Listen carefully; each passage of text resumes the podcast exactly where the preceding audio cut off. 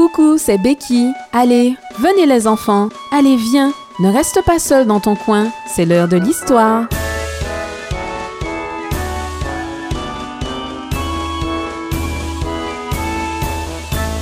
L'histoire d'aujourd'hui s'intitule 20 minutes, pas plus. Voici une expérience remarquable que l'un de mes amis m'a racontée il n'y a pas très longtemps. Il est le père d'une famille nombreuse et il lui faut passablement d'argent chaque semaine.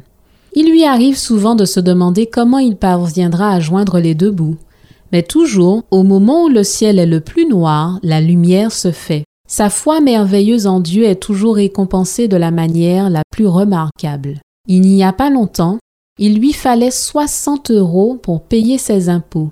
Ce n'est peut-être pas grand-chose pour certains, mais c'était presque une fortune pour mon ami. De plus, il lui fallait cette somme pour le lundi matin suivant. Il considéra son problème sous tous les angles. Comment pourrait-il se procurer une somme pareille pour lundi prochain? Cela lui paraissait impossible. Il pensa à ses vaches. Il était disposé à en vendre une pour se procurer l'argent nécessaire. Mais il ne trouvait point d'acquéreur. Depuis des mois, personne ne s'était présenté à la ferme en quête de bétail. Il ne semblait pas y avoir de solution à son problème. Que faire?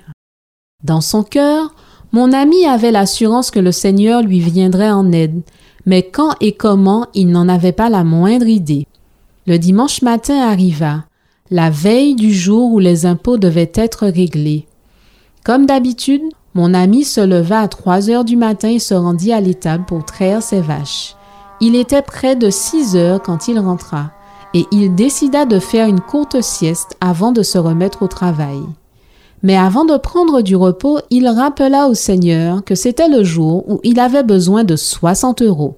Il était 6 heures quand il s'étendit et à peine la tête sur l'oreiller, il s'endormit.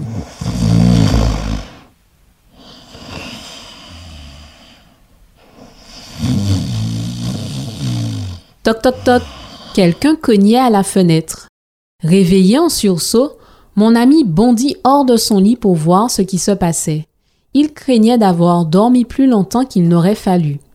Je regrette de vous déranger, lui dit l'un de ses ouvriers, mais il y a là un homme qui voudra acheter une vache. En un clin d'œil, le fermier fut à la porte le cœur battant, mais il s'efforça de ne pas montrer ce qui se passait en lui. Dans la cour, il trouva le propriétaire d'un domaine à plusieurs kilomètres de la ferme. Il était déjà arrivé aux deux hommes de se rencontrer. Je m'excuse de vous déranger si tôt, dit le visiteur, mais il me manque une vache pour compléter un chargement. J'en ai cherché une en vain toute la journée d'hier, et tout à coup j'ai pensé à vous. En avez-vous une à vendre? Oui, j'en ai une. Voulez-vous la voir? Ils se dirigèrent vers l'étable et regardèrent la bête. Combien en voulez-vous? Le fermier hésita un instant et dit je ne sais pas exactement ce que les bêtes valent en ce moment.